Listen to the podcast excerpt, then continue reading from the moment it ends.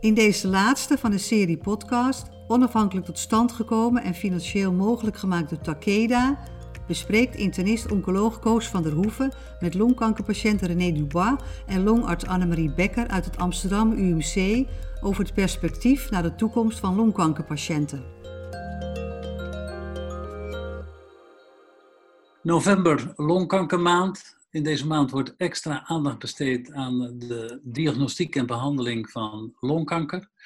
We doen dat aan de hand van vier podcasts. We hebben er inmiddels drie opgenomen. Die gingen over diagnostiek, die gingen over een ALK-gerelateerde vorm van longkanker. Die gingen over de begeleiding van patiënten met longkanker. En ik heb dit gedaan en ik doe dat met de patiënten René Dubois. Ze is zelf 51 jaar oud en wordt al ruim twee jaar behandeld voor een ALK-gerelateerde vorm van longkanker. Gelukkig met veel succes. En daarna spreek ik met dokter Annemarie Becker. Zij is longarts in het Amsterdam UMC en houdt zich daar speciaal bezig met de behandeling van patiënten met longkanker.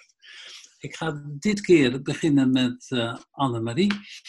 Annemarie, um, wat, wat voor ontwikkelingen zijn er nu op het gebied van longkanker als je de hele groep in zijn totaliteit neemt? Nou, de grootste ontwikkelingen hebben de laatste jaren toch op het gebied van immuuntherapie plaatsgevonden. Um, kijk, we hebben kleincellige longkanker en niet-kleincellige. En de grootste vooruitgang is geboekt op het gebied van de niet-kleincellige longkanker. Um, bij patiënten met een hoog PDL1, dat is een soort marker in de tumor, um, die voorspelt of mensen goed reageren daarop. Bij mensen met een hoge concentratie van die marker is de overleving uh, enorm verbeterd. Recent is nog een update geweest waarbij de driejaarsoverleving zelfs 50% was. Nou, dat is echt ongekend. Dat hadden we echt nooit verwacht, jaren geleden. Um, en mensen die niet zo'n hoge PDL1 hebben, die kunnen we een combinatie van immuuntherapie met chemotherapie geven. Um, en dat heeft de overleving ook behoorlijk verbeterd. Niet voor iedereen, maar toch van een aanzienlijk deel van de patiënten. Ja, dat, dat zijn eigenlijk de huidige behandelingen. Daar worden nog wel eh, verbeteringen in bereikt doordat er de combinaties beter gemaakt worden. Zijn er ook nieuwe ontwikkelingen met nieuwe doelgerichte medicijnen? Ja, op het gebied van de ALK en EGFR is men steeds bezig weer met nieuwe medicijnen te ontwikkelen en te testen. Dus daar verwacht ik ook zeker nou ja, ook voor binnen jaren wel weer nieuwe middelen. Uh, daarnaast ook tegen de HER2 is een uh, nieuw middel getest, een uh, antidrukconjugaat. En die is getest bij mensen die al veel voorbehandeling hebben gehad en had toch een enorme goede respons van zo'n 70%. Dus het geeft toch hoop dat er steeds weer iets nieuws bij komt. En eigenlijk worden die nieuwe dingen gevonden doordat er steeds dieper in de tumor gekeken wordt wat voor karakteristieken heeft een tumor nou en is er iets heel precies gericht voor deze tumor beschikbaar? Klopt. Daarom is het zo belangrijk om uh, goed op het genetische niveau te kijken. En daarnaast testen we ook soms medicijnen die voor andere longkankertypen werken op mutaties. Testen we dan ook of die bij longkanker werken. Um, nou, zo komen we met stapjes steeds verder. Ja. René, uh, jij hebt een, een, een hele bijzondere vorm van longkanker. Je wordt al ruim twee jaar uh, behandeld met één middel, een, een, een, middel dat gericht is tegen dat alk. Hoe kijk jij naar de toekomst? Um, nou, wat ik uh, hoop is dat mijn, uh, de wetenschap sneller ontwikkelt dan dat mijn ziekte zich ontwikkelt. Want ik, uh, ja, het is nu wachten op resistentie van mijn tumor op die pillen. Dat is een gegeven dat dat ergens een keer gaat gebeuren. Um, en nou ja, gelukkig ben, is het nog niet zover, maar ik hoop dat tegen de tijd dat, dat er resistentie optreedt, dat er dan er gewoon direct een volgende pil beschikbaar is die, die het dan net zo goed doet. ja. ja dat is wel onzeker. Ja, want op dit moment zijn er gelukkig geen, geen, geen tekenen die daarop wijzen. Maar uh, nee. jij hebt mensen genoeg gesproken dat je weet dat het soms onverwacht kan komen. Maar gesteld ja. dat dat nou op korte termijn zou zijn, is er dan nog zo'n tablet die weer hetzelfde kan doen als wat je nu doet? Ja, uh, die is er. Dus zo'n derde generatie TKI. dus een derde generatie pil. Um, maar van al die, en dat is het lastige, van al die pillen is het wel de vraag of het bij mij wat doet. Dus uh, dat wat, uh, wat fantastisch werkt bij mij, werkt, heeft bijvoorbeeld bij een lotgenoot van mij niet gewerkt. Omdat ze extreem allergische reactie kreeg op uh, de medicatie. Um, dus um, het, het, is hoopvol dat er nog nieuwe medicatie is. En dat er ook in studieverband al nieuw, een, nog weer nieuwere medicatie is. Alleen ja, spannend blijft bij een wissel of, of het het wel doet. En uh, dat heb ik dan wel gezien in, bij anderen, dat het het soms niet doet. En, ja. ja. dus dat blijft ja. heel erg spannend. Dus het liefste heb jij en hebben wij natuurlijk ook dat het voorlopig zo doorgaat. Want zonder noemenswaardige bijwerkingen kan je eigenlijk doen wat je wil. Zeker, ja. Stabiel is goed, zeg ik altijd. En, uh, ik kom nog even daar... terug bij Annemarie, want uh, die, uh, dat adenocarcinoom, dan heb je ook die EGFR-mutatie. Hoe zit het daar met, met opeenvolgende behandelingen? Dat, mensen krijgen ook tabletten met EGFR-remmers. Is het ook zo dat als daar resistentie optreedt, dat er dan weer een nieuwe generatie klaar staat om het beter te doen? Nou, dat is een goede vraag. Dat is nog steeds een punt van discussie.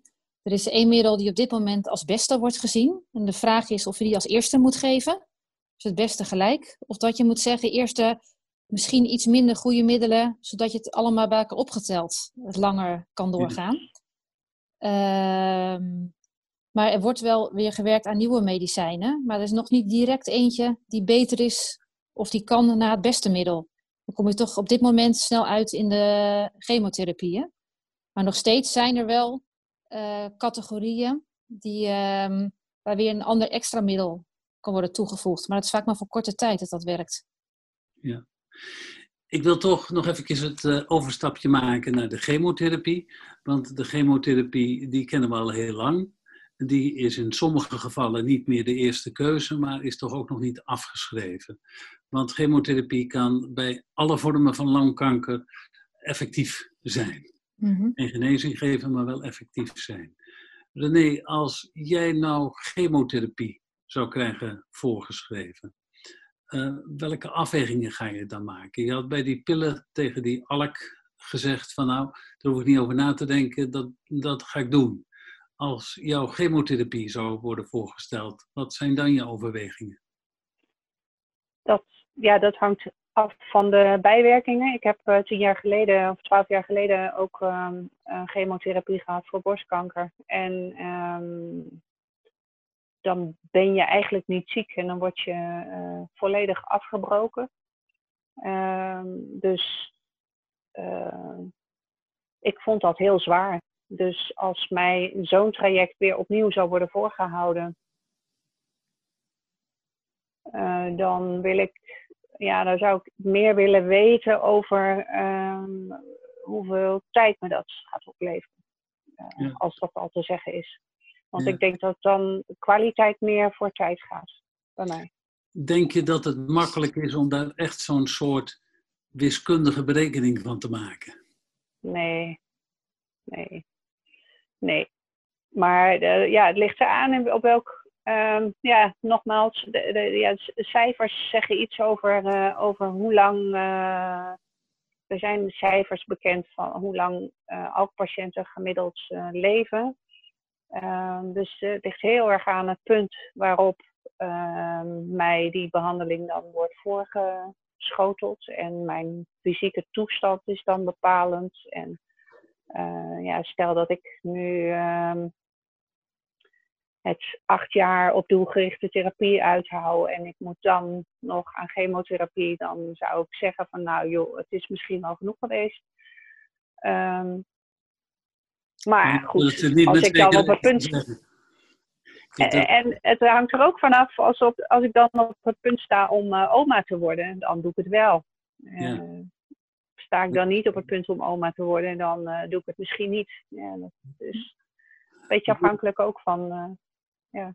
ik kan me voorstellen dat in het kader van de, de, het werk dat je doet voor Longkanker Nederland, lotgenotencontacten, dat je ook wel eens die vraag gesteld wordt door patiënten of ze het nou wel of niet moeten doen. Gebeurt dat?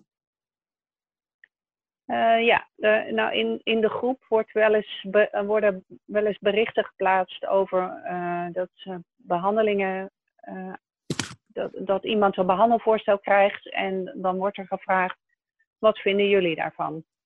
En um, ik, met dat soort vragen kan ik zelf niet zo heel veel.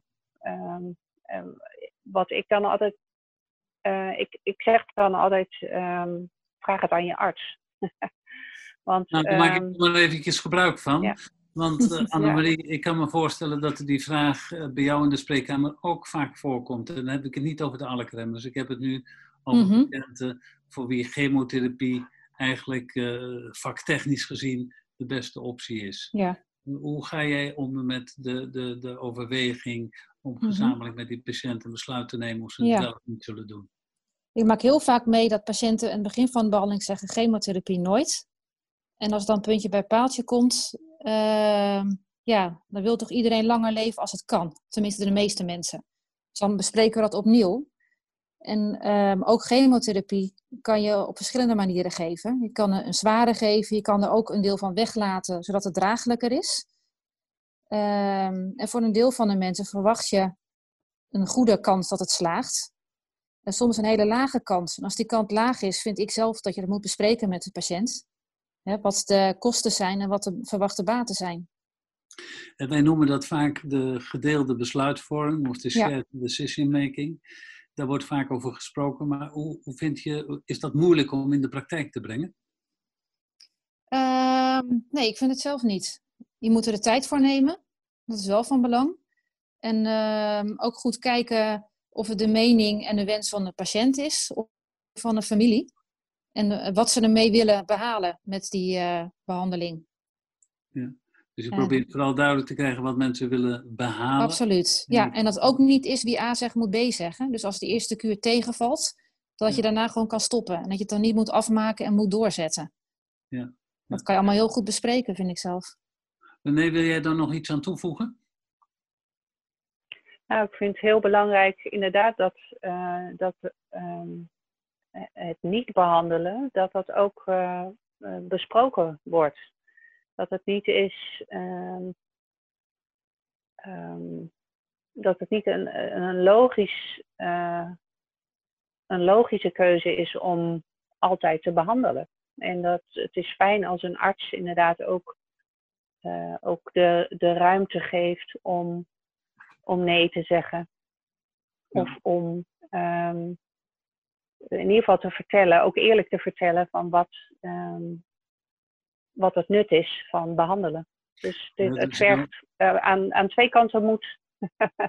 de arts moet moedig genoeg zijn om uh, ook de patiënt te kunnen zeggen: het heeft geen nut om te behandelen of uh, beperkt nut. En het vraagt moed van de patiënt om, om ook, ook te kiezen voor niet behandelen. Duidelijk. Um, dit onderwerp wil ik afsluiten. René, je had nog iets gezegd over de organisatie van de zorg voor longkankerpatiënten in Nederland.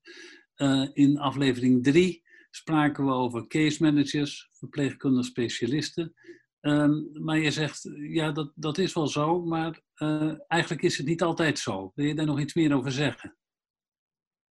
Ja, Um, in, in, in, principe hebben alle ziekenhuizen, uh, Longkanker Nederland doet onderzoek naar uh, of alle ziekenhuizen een, een, vast aanspreekpunt hebben voor longkankerpatiënten.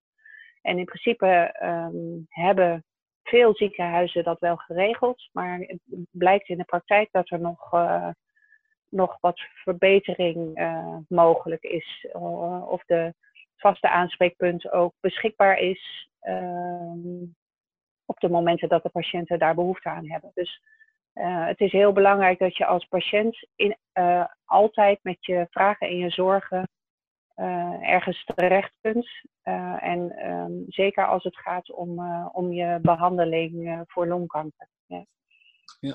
En de arts is natuurlijk niet altijd beschikbaar en al helemaal niet via telefoon of, of e-mail. Maar ook dat horen we nog wel eens, dat er artsen zelfs zijn die direct met de patiënten in contact zijn.